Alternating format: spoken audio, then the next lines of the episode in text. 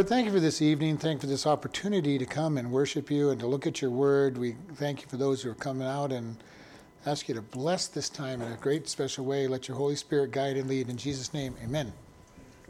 All right, we're going to be looking at Second Chronicles chapter 12. We're continuing the story of Rehoboam. Rehoboam came to power. Uh, he rejected good counsel. Ten of the t- 12 tribes rebelled against him and he was getting ready to go to war against them, and God reprimanded him, and he established his kingdom. And we found out that he had, he only had 88 children. Only. Yeah, only 88 children, and uh, 78 wives and concubines. When did uh, have time to rule? Who knows? I wondered the same thing about Solomon, who had more more than that. So, uh, so.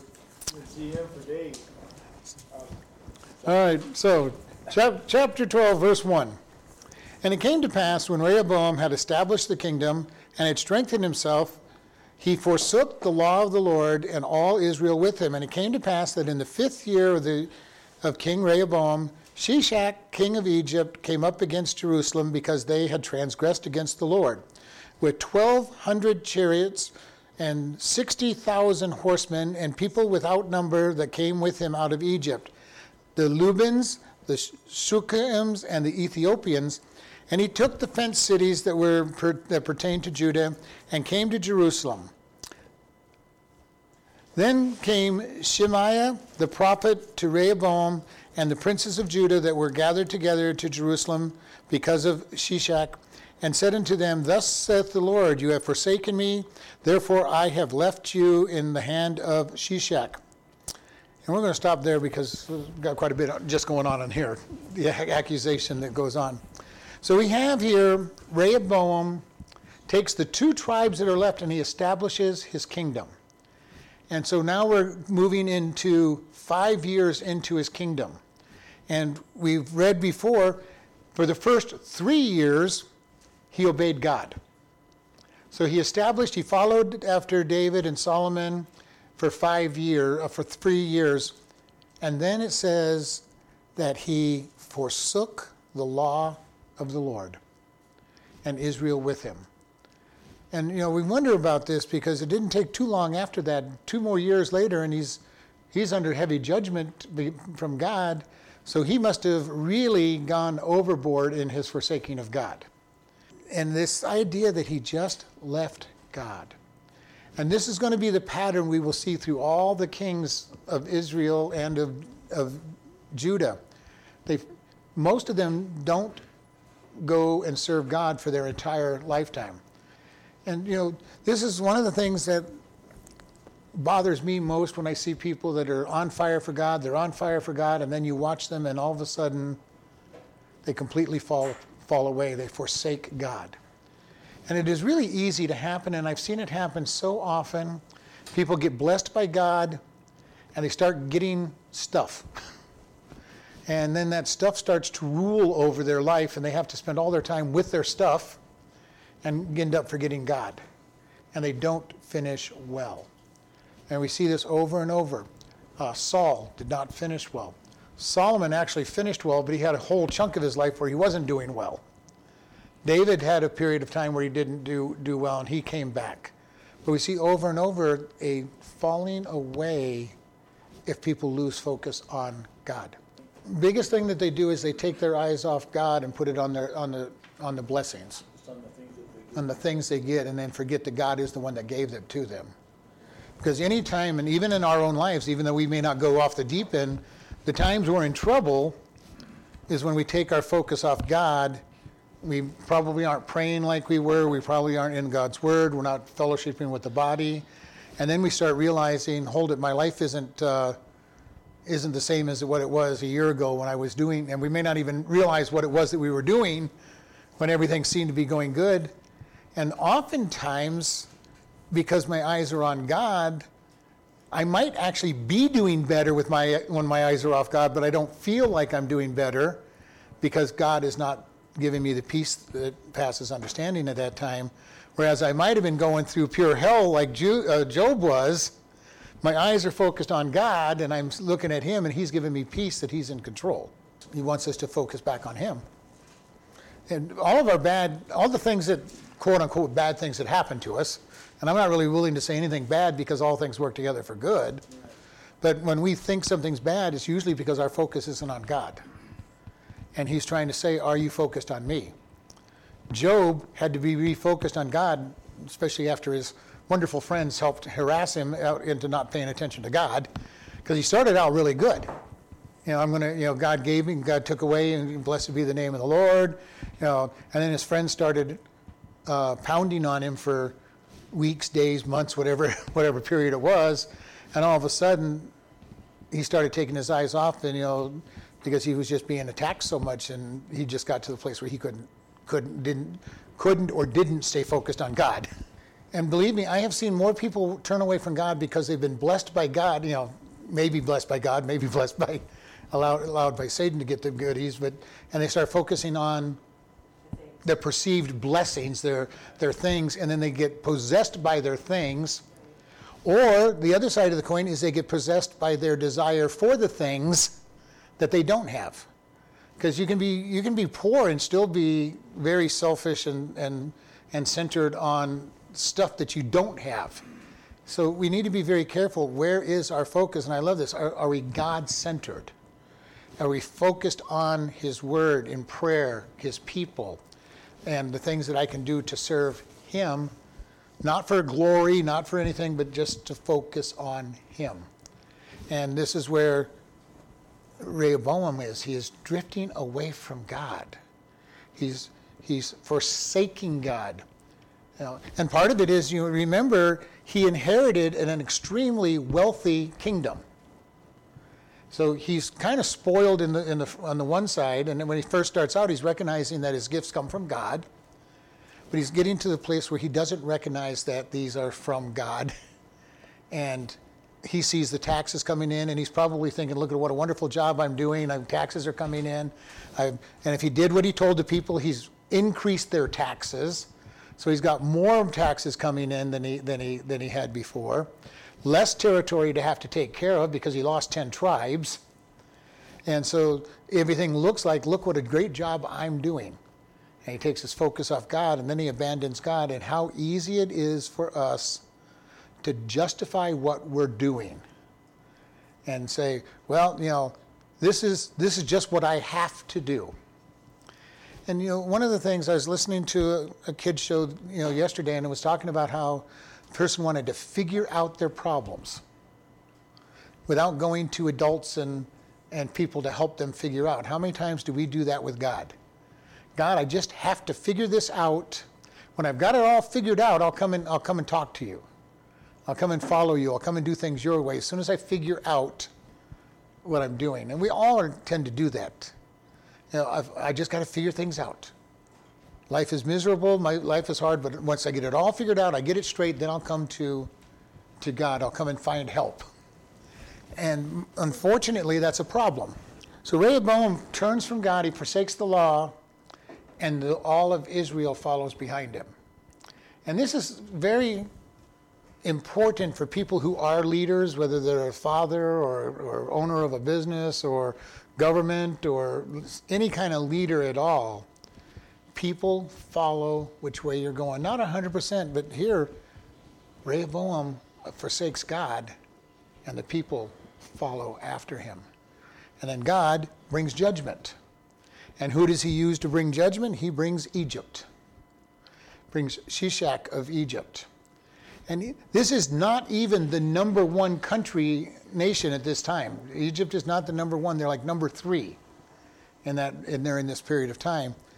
And the army that he comes against him is just a little tiny thing, you know, 1,200, 1,200 chariots and 60,000 horsemen. And then I love this, it says, and people so many that they didn't even number them. Um, now, we know that there had to have been a number, but what they're literally saying is they looked out over this army and they were covering the valley. all right, they couldn't, they couldn't even count how many, how many it was. So, all of this because of his disobedience before God. And he's this huge army, you know, I would almost say swarm of locusts coming across his, coming across. And it says in verse 4 that they took, excuse me, verse 4, yeah, 4, they took the fenced cities that pertained to Judah and came toward Jerusalem. So if you remember in the previous chapter, we read how in, in 11.5 through 10 that Rehoboam set up all of these perimeter cities to, to be fortifications and defense. Shishak came and destroyed all those cities that he had built up and conquered them, and he's on his way to Jerusalem. Now, so Rehoboam was thinking, okay, I've got, I, I didn't count these ones, but you know, there's probably 10, 10, 10 or 15 cities listed there. They ring Jerusalem, and he goes, I am very well protected. He's trusting in himself. He goes, I am protected. I've got this whole ring of, there's all these cities, and there's nobody that can take all these cities, and we're, we're well protected. And Shishak comes out, basically just sweeps through these cities and takes them, and he's on his way to Jerusalem. And in Jerusalem, we have a prophet show up. Now, we have the prophet Shemaiah. We don't know anything about him. I, I could find nothing about him. He's, there's a couple of mentions to him. A couple of them, I'm sure, are not him because it's way later on. But we don't know much about him. And he comes and he says, This is because you have forsaken the Lord. And then it says, And God has forsaken you. That would be a terrible statement. You have forsaken God, so he has forsaken you. Now see how long you can last.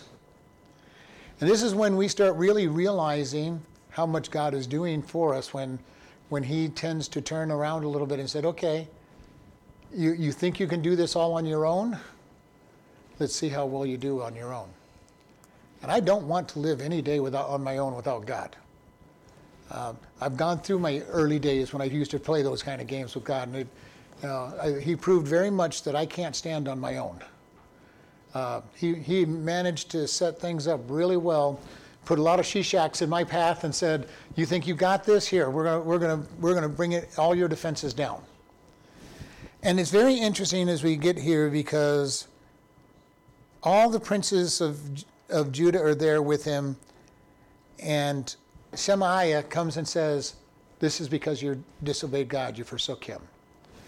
And I love this because we're going to read verse 6 now. Whereupon the princes of Israel and the king humbled themselves and said, The Lord is righteous. And when the Lord saw that they humbled themselves, the word of the Lord came to Shemaiah, saying, They have humbled themselves, therefore I will not destroy them, but I will grant them some deliverance, and my wrath shall not be poured out upon Jerusalem by the hand of Shishak. Nevertheless, they shall be his servants, that they may know my service and, and the service of the kingdoms of the countries.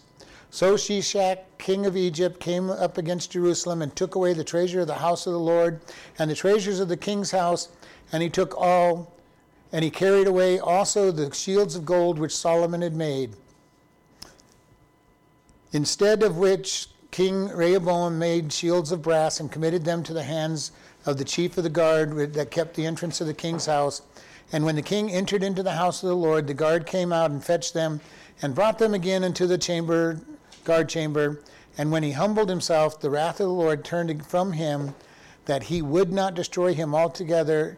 And also in Judah, things went well. I was going to look at this. It says, The princes of Israel and the king humbled themselves. And I was thinking, you know, what really does it mean to be humble. Know, and this is something that most people don't fully comprehend true humility. And I think it was very interesting as I studied this, the Hebrew word for humble means to be subjected as, as into a military, being captured by a military force, and you have no strength left. Now, oftentimes people go, well, look at me, I'm humble, I'm not, I'm not taking my place, but that's not really humility. This humility is that I surrender all of myself to God as if I'm captured, as if I'm His prisoner, which is good to be God's prisoner as far as I'm concerned. But I humble myself and say, God, I have nothing. I have nothing for you. Without you, I have nothing. You have totally captivated and captured me. And it's the correct attitude to have to God total surrender to God. And He's going to spend His whole life teaching us to be totally surrendered. And when we think we're totally surrendered, He's going to show us that we're not totally surrendered in some, cert, some area of our life and try to get us to surrender in that area. Just have to say, God, I'm going to give it to you. Everything belongs to you. I have nothing. And we got to really understand none of us has anything that God needs or wants other than, than us ourselves. He wants us. But we none of us have any skills or great gifts or money or anything else that God needs. He wants us. And he wants us surrendered and humble before him, and then he can use us. If we are totally surrendered and humble to him, then he can use us and know that we're not going to get exalted in our own thoughts. So the, these leaders humbled themselves. And basically, they saw the handwriting on the wall, obviously, you know, the prophet saying, you know, you, this is because you have rejected God. But they correctly humbled themselves before God. And God saw the true humble spirit that they had. And his answer back to them, he said to Shemaiah, Go tell them, because they've humbled themselves, I will not destroy you. I am not going to destroy Jerusalem and the kingdom. And he says, But there's going to be a problem. There, there is going to be a consequence.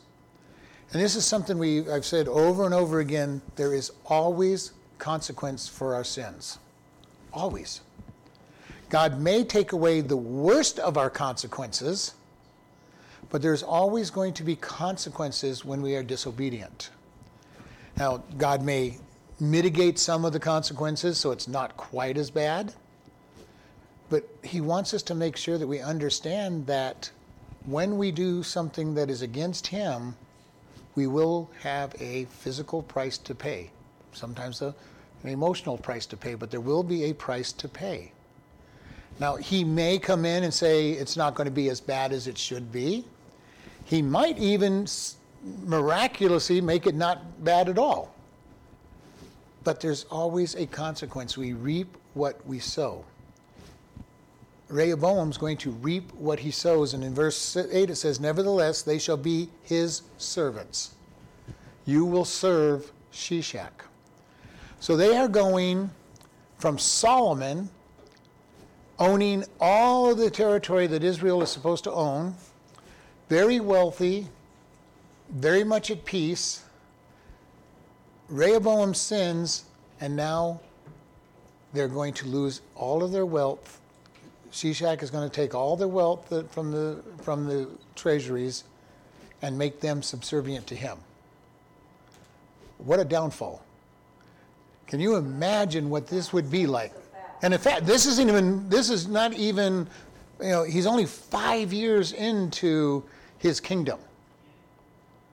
And all of a sudden, he's gone from being the number one kingdom to serving the number three kingdom. Or three kingdom, not counting them, you know, so there's two above them. So he, basically, he's dropped from number one to number four, at least. He has fallen very, very quickly and we've seen this in history, all through history, where some nations, you know, they're going along and then all of a sudden, at least all of a sudden to them, they will be take, taken and toppled. And this is where I think we are with America. If we do not repent, we're going to be toppled and be not number one anymore, and not number two, not number three. We will be like Israel dropping from number one down to number four we will be like Rome falling when the, when the uh, invaders came in and, and crashing and falling down. We'll be like uh, uh, Greek, the Greek Empire that totally was destroyed you know, virtually overnight for all practical purposes. You know, over and over again, we see these nations, when that judgment falls, it seems to come quickly. You know, and we can even look at when the flood of Noah came we're told that people were feasting and drinking and marrying and living life in spite of the warnings that, that Noah had been given them for 120 years of building the boat and preaching at them that God's judgment is coming. And then all of a sudden, you know, it wasn't sudden because they had plenty of warning, but all of a sudden, from their perspective, they're dead. This is what's happening here to Rehoboam. All of a sudden, things are going against him. And I can almost believe that this was not the first warning that he had that you're turning away from God. I am sure that there were other prophets that came to him and told him and told him and told him, but the timing on this one was perfect. Egypt's standing right outside your gates. God, this is all because God has sent them. And I think if we read other places, we'd have found other prophets that were telling them the same message. And when we think about it, when we finally face the judgment for what we've done, if we really sit down and think about it, we usually have had many, many words from God saying, "Turn, turn around. You know, uh, you're you're headed for the cliff." Um, it just seems like when you read from Exodus and, those places where God warns them, turn from those things, to me, those are the previous warnings. Oh, that would be one some of the warnings. Yeah, that's what he said. He turned from the law of the Lord, so that's part of it. Um, that is a great part of it. He turned from the law that he knew. But I'm sure even at that, there would have been prophets coming in. There would have been other speakers coming in because how many times when we're starting to go down the wrong path, usually the first thing we do is give up reading the Bible because the Bible is telling us we're not doing the right thing. And then we hear, you know, pastors and teachers uh, or radio speakers telling us that we're going the wrong way. And then we'll have some friend or something to just give us a warning, you know, that I'm not saying they're prophets, but they, they mention, well, it seems like you're not doing the things you used to do and all of this. And how many times do we ignore it? What was that sign that I just ran through? What was that? You know, bridge out. Well, you know, who, who going to keep going? you know, here's a, here's the blockade. Run that blockade, you know, and, and drive right off the bridge. but we tend to do that, and this is what's going on here. Except they turn around, but there's still the consequence. And this is the hard thing: is if we could just listen to God more often, we would avoid so much of the consequences in our life. And it takes a long time. I'm getting better at it. I'm still not there yet, but I'm getting better at listening to God and not having to face all the consequences. But we see over and over in Scripture consequences for disobedience. Over and over again. You see, Saul, he never even repented and he lost his kingdom. David repented. And even in David's case, if you think about all that happened to David after the murder of Uriah and the adultery with Bathsheba, he had a miserable time, all because of the consequences of not being in the right place at the right time. Because if you remember the story of Bathsheba, it starts out with in the spring, at the time when the kings went out to war, David was in Jerusalem. He was where he wasn't supposed to be, and then he got tempted. He fell for that temptation and then did all the other things to try to hide it, and then ran into a long, long line of trials because of the consequences for his disobedience. And actually, his real first disobedience wasn't, you know, the adultery with Bathsheba. It was not being out at war like he was supposed to be. You know, and how often are our problems just that? We get in trouble for the big thing, but it was a lot of little things that led to the big thing that we just made compromises for. Compromise a little here, compromise a little here, compromise a little here. And before long, all those compromises add up to a really big problem. And we want to be careful of little compromises. And, you know, uh, in, in Ecclesiastes, Solomon said, Beware the little foxes that cause the problems. The little foxes get under the walls and eat up all the, eat up all the grapes and, and everything. And he says it's the little things that destroy. And then, then you start panicking because the little things are coming in, and then you start getting more and more compromise. And we need to be very careful of this. And we don't, we don't get to see all the compromises that led to him turning from God, but you know, we know there had to be a series of compromises.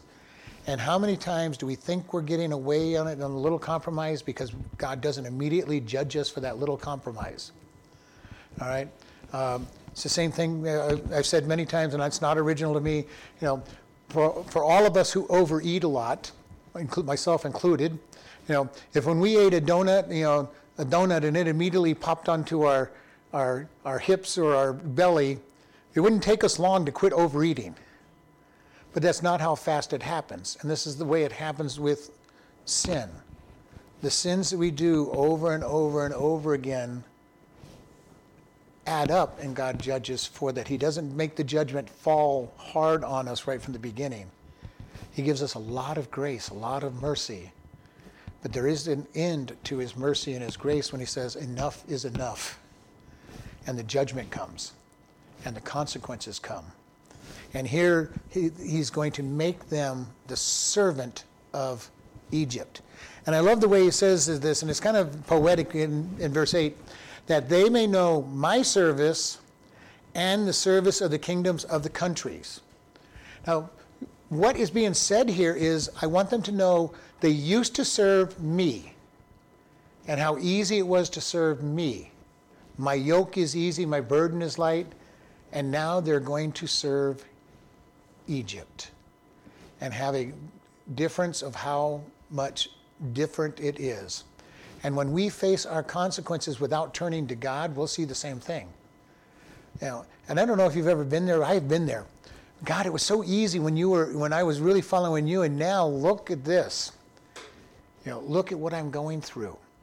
We're told that you that the borrower is the servant of the lender. So if we don't trust God to meet our needs and we borrow and borrow and borrow and borrow, now all of a sudden most of our money goes to pay all the money we borrowed instead of being able to do things for God. And we're under a very hard taskmaster where we had a freedom under God. And we need to be careful how we do this because I use that one because it's easy to easy to draw the conclusion of.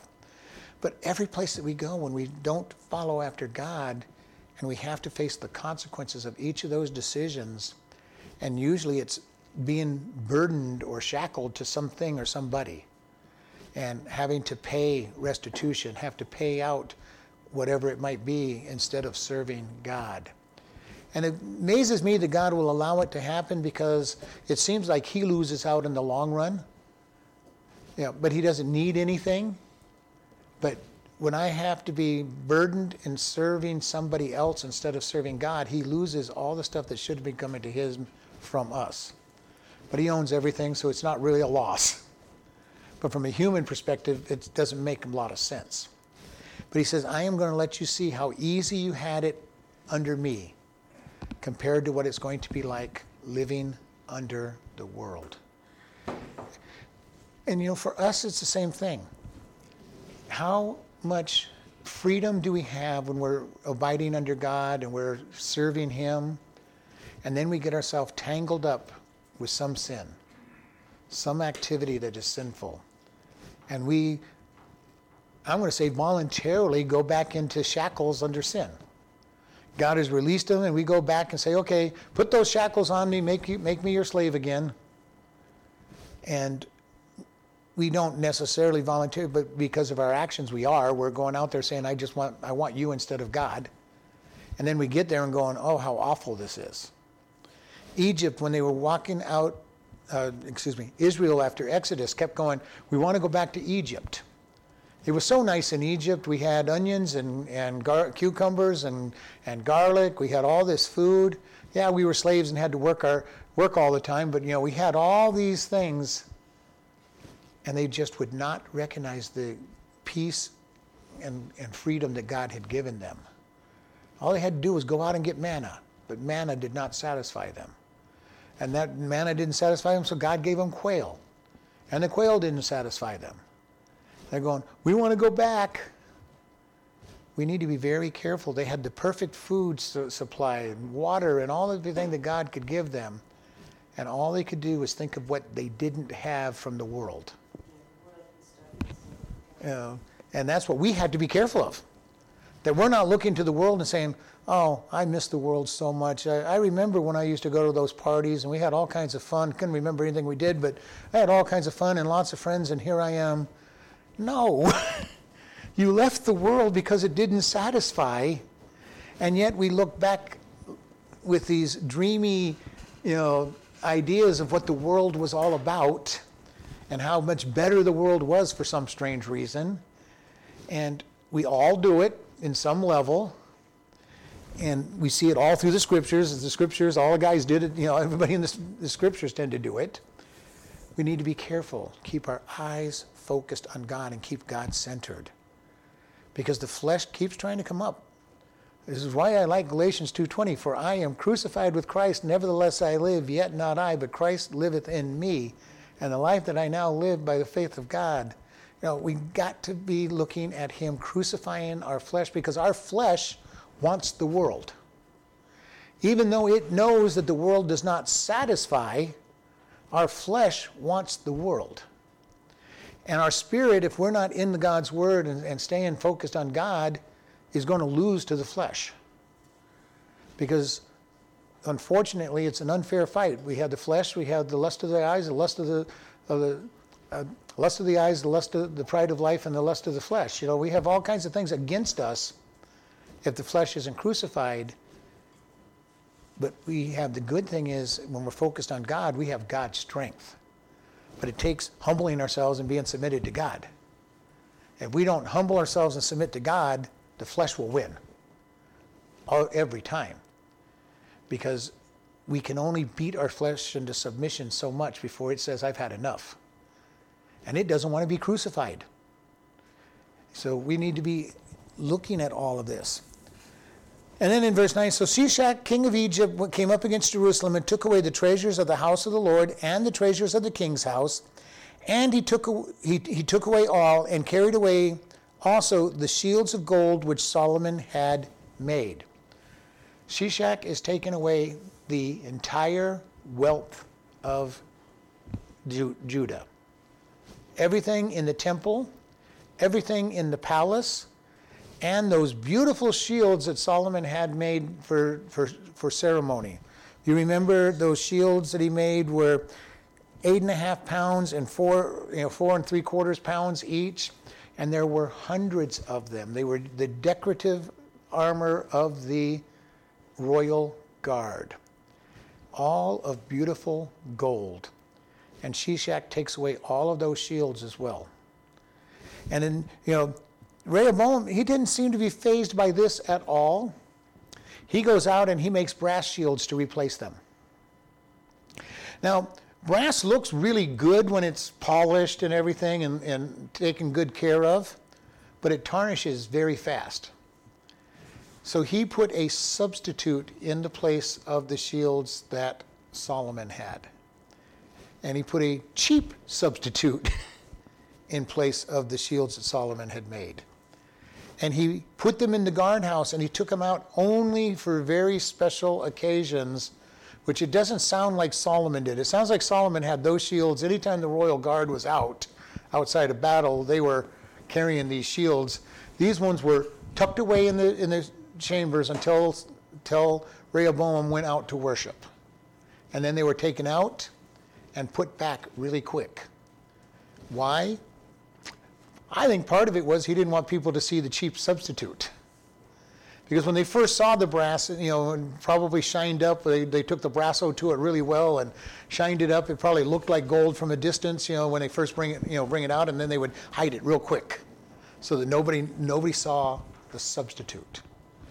How many times in our life do we substitute God's work for our, for our fleshly work? This is a picture of what's going on there. The gold, the beauty, the deity, the, the purity of the gold substituted with brass.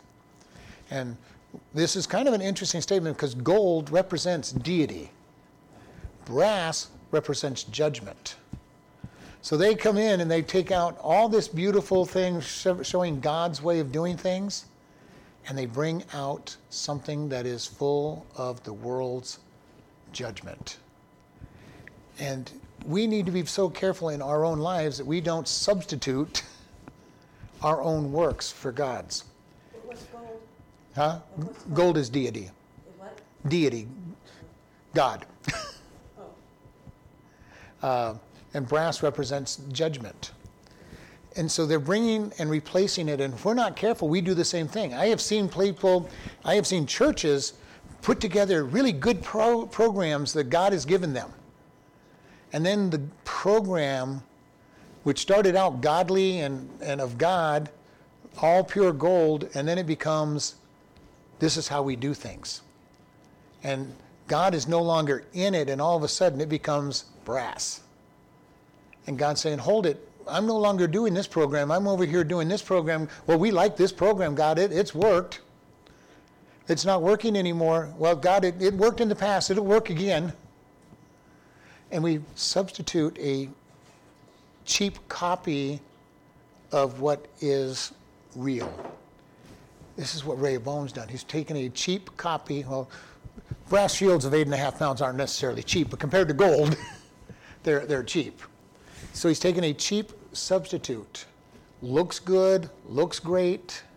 It's actually more durable if they had to fight with it, but it's still a substitute for what was the legitimate, real item. And he is bringing this out and keeping this. But again, it said in verse 12, and when he humbled himself, the wrath of the Lord turned from him that he would not destroy him, and also in Judah things went well. Now, this is kind of an interesting statement that things went now they're talking about Judah. Judah. At this point, we're switching Israel and, and Judah interchangeably, even though the southern kingdom technically is Judah, but they're also Israel. All right, it gets complicated, so let's try to explain this a little bit. Technically, the southern kingdom is called Judah, but all through the scriptures, they also refer to the southern kingdom as Israel, in spite of the fact that Israel is the northern kingdom because technically God still says you're Israel. You're Israel's children. And so they flip back and forth all the time. And it gets, you, you have to read the context most of the time to even know who he's talking about. And I can get confused just like everybody else, and it's, it is tough when he bounces back. So uh, when we're talking, and this is going to be one thing that's true in the book of Second Chronicles, we only end up talking about the kings of Judah. The other ones we'll mention once in a while, but only when they interact with, with this. When you're in the book of Kings and Second Kings, you go back and forth between the two tribes, and they stay pretty, pretty true. If it's Israel, it's the northern kingdom. If it's Judah, it's the southern kingdom. In Second Chronicles, they mix the two terms up a lot uh, because they still thought of themselves as Israelites, even though they were the tribe, you know, the tribe of Judah and Benjamin, and, and they were nation of Judah. They still thought of themselves as Israelites because that's who they were, the children of Israel. And so we see this bouncing back and forth. Okay. But then it says, and also in Judah, things went well. Now, I kind of find this very strange. They humble themselves, they're in subjection to Egypt, and yet because they're now seeking after God, things are well. Would they have been as well? Would they, things have been better if they had not fallen away in the first place? Probably. But because they had humbled themselves, there's a blessing that comes even in the middle of the consequence for being for humbling ourselves before God. And I've seen this over over and over even in my life. When I finally surrender to God, God steps in and things go well. And he blesses. And we don't know for sure what it would be. Would things have been better without the without the fall? I'm sure they would have, because then I wouldn't have had the consequences. But it is still good when God's in the center of it. And peace that passes understanding, and God is, and you see God in control, and you're going, okay, God, it is good. And this is the thing that we always want to remember. God is always got a good plan for us. We may not see it as a good plan when we're in the middle of it. We may not even think that it's a good plan. but God has a good plan. Even when we're living in the consequences, God has a good plan for us. And we need to just open our eyes to say, God, I'm ready to see whatever the good is in this plan. Now, I will agree, it's very hard to see the good in the middle of those things. There's times when I've gone to God and go, God, I do not understand what is going good here, but you say it's, you say you've got a good plan. You say that all things work together for good. You say you've got a plan. I am going to trust in your plan. My eyes are focused on him, and then eventually he shows me the good plan, or at least a portion of the good plan. I don't even think we ever see the whole good plan until we get to heaven. And God says, This is what I was going to do, do what I was doing for you. And we, there's an old poem out that talks about seeing the, the wrong side of the tapestry. You know, we're living on the wrong side of the tapestry. God is sewing together this beautiful tapestry of life. We're looking at the bottom of it with all the knots and, and strings that go all kinds of different directions. And if you've ever looked at the backside of a tapestry or an embroidery, they look ugly.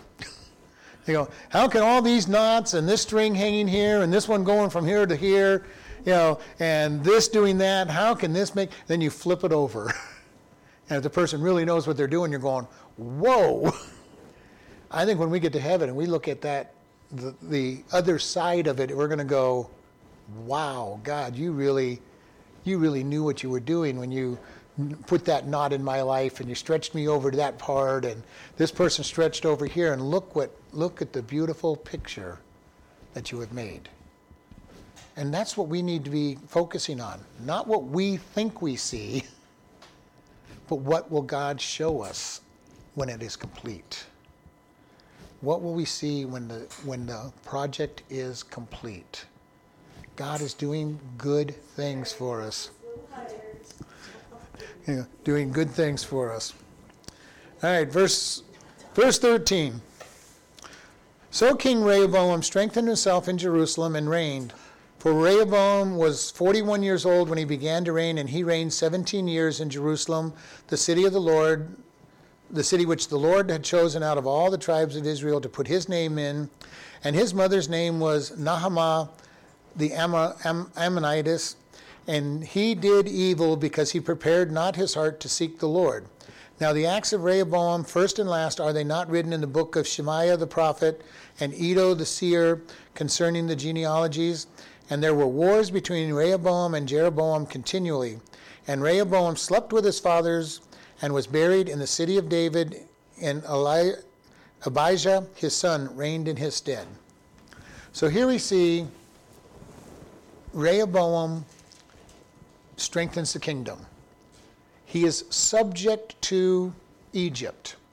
And what that means is he's paying tribute and taxes to Egypt every year for the, for 12 years. Uh, he reigned for 17 years. He first five he was free. For 12 years he's paying taxes to or tribute or taxes to Egypt, as well as collecting taxes that he needs to run his own kingdom. So he is having a hard time in many things, but he is strengthening himself and it says that it gives us his mother and, it, and he reigned. And then it says in verse 14, he did evil because he prepared not his heart to seek the Lord. So even after he had humbled himself, he did not make ready, arrange, order his life to follow God. It was a temporary reprieve. And he obviously humbled himself purposely before God because God recognized it, but he didn't totally give his heart to God to follow after God. And this is so important, taking back to the, the God centered life or a self centered life. A self centered life sees, I'm in trouble, God, I'm going to do everything I can to get you to listen to me, and I'm going to repent for a short period of time. But as soon as everything's gone, and you've helped me, I'm going to go back to my own ways. I'm going to follow you for a short period of time, and then I'm going to go back to my own ways because I haven't prepared my heart to follow you. We need to prepare our hearts to follow after him. And stay focused on Him. How do we do that? Well, we spend time in the Word, we spend time being taught, we spend time getting godly counsel. And this is the, the most interesting thing is getting godly counsel. When we're going to make a decision, do we seek out people that are going to tell us what God wants us to do or what we want to hear? Unfortunately, most of us go out to get counsel for what I, what I want to hear. What do you think I should do in this situation? Well, I think the Bible, Bible, I'll see you later. I didn't want to hear what God says. I want, I want, you know, I want to hear what I want to hear. And we need to be very careful about that. Are we ready to hear from God? You know, and this can be in all kinds of places. And again, one of the places where it happens a lot, you're having trouble with your spouse and you go get counsel and, and get worldly counsel. Well, you know God wants you to be happy, so if you're not happy with your spouse, you should get rid of them. You know, and my answer to that person would be, what Bible verse are you using, number one, to even say that God wants me to be happy? And then give me what verse it's going to be that God says, get rid of my spouse. You know, are we looking to what God says? Or are we trying to hear things that tickle the ears? And we're told in the latter days, people would have itching ears. They will seek after teachers to tickle their ears, to tell them what they want to hear. We need to be very careful that we're not seeking what we want to hear. Because we can find teachers, there's all kinds of teachers on the radio and on TV that will tell us how, how good we are and how God wants us to be blessed and, and all these things that, that are out there. But how much of the scriptures are we getting from those teachers? Are we hearing what God is saying? Are we hearing that there is sin, there's consequence to sin? Our world does not want to admit that there's sin. Oh, believe me, I know, because I talk to a lot of them. They don't want to admit that there's something, that there is a sin. And they're not prepared to follow God. We do not want to be one of those people that are not prepared to follow God. Are we ready to take God at His word?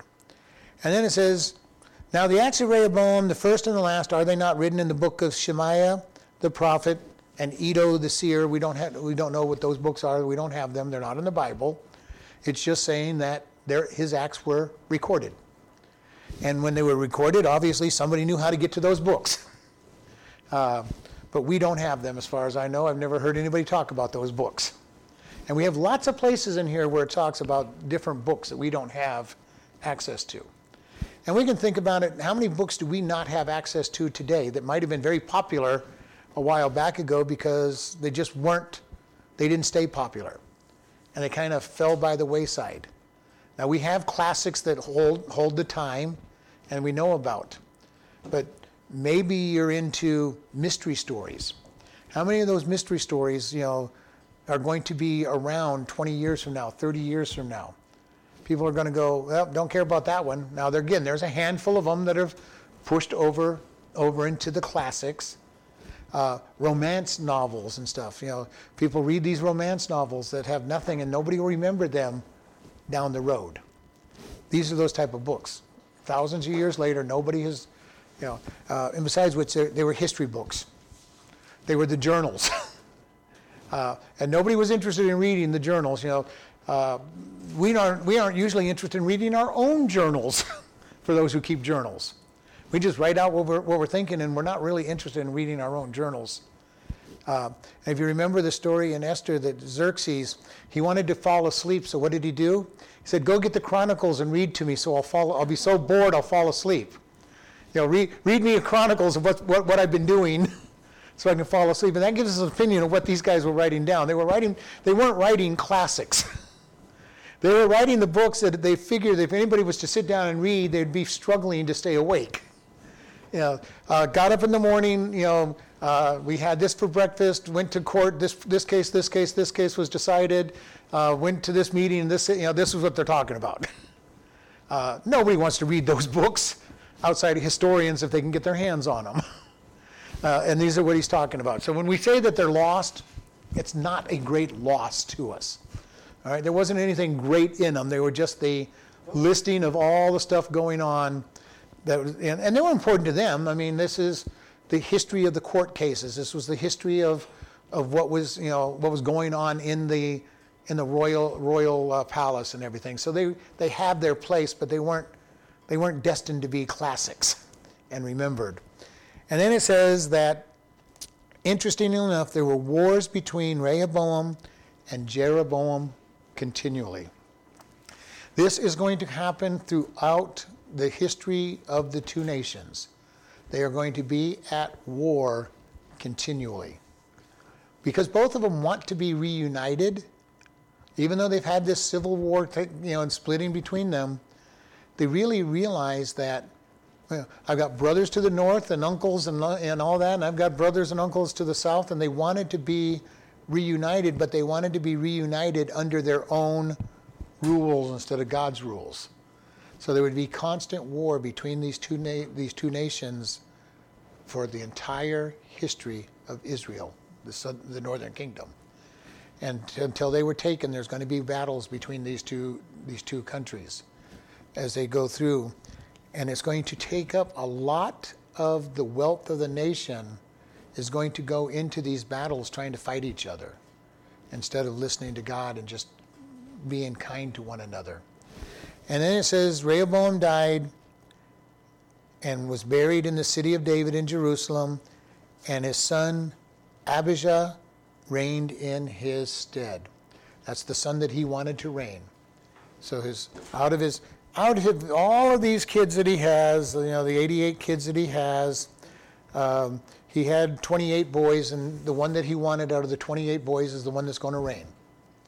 So he, I don't think he was the oldest one by the sound of it, but this is the one that he wanted, and he's going to take over the reign, and we will talk about him next week.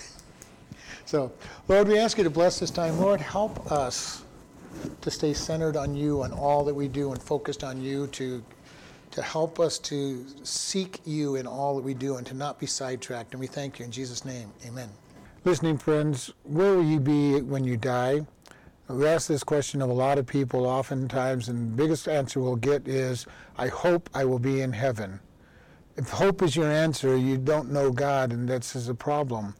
We all have sinned and come short of the glory of God. the wages of the sin is death, but the gift of God is eternal life. If you do not know for sure that you're going to go into heaven, please today make your decision to follow Him. It is simply just ask Him, Lord, I am a sinner. Please come into my life and save me and make Him your Lord. If you've said that prayer, let us know so that we can send you a new believers packet. You can contact us at office at chloridebaptistchurch.com or even pastor at chloridebaptistchurch.com.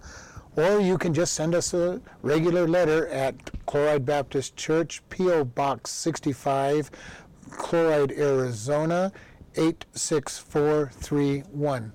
Thank you very much for listening and have a wonderful day.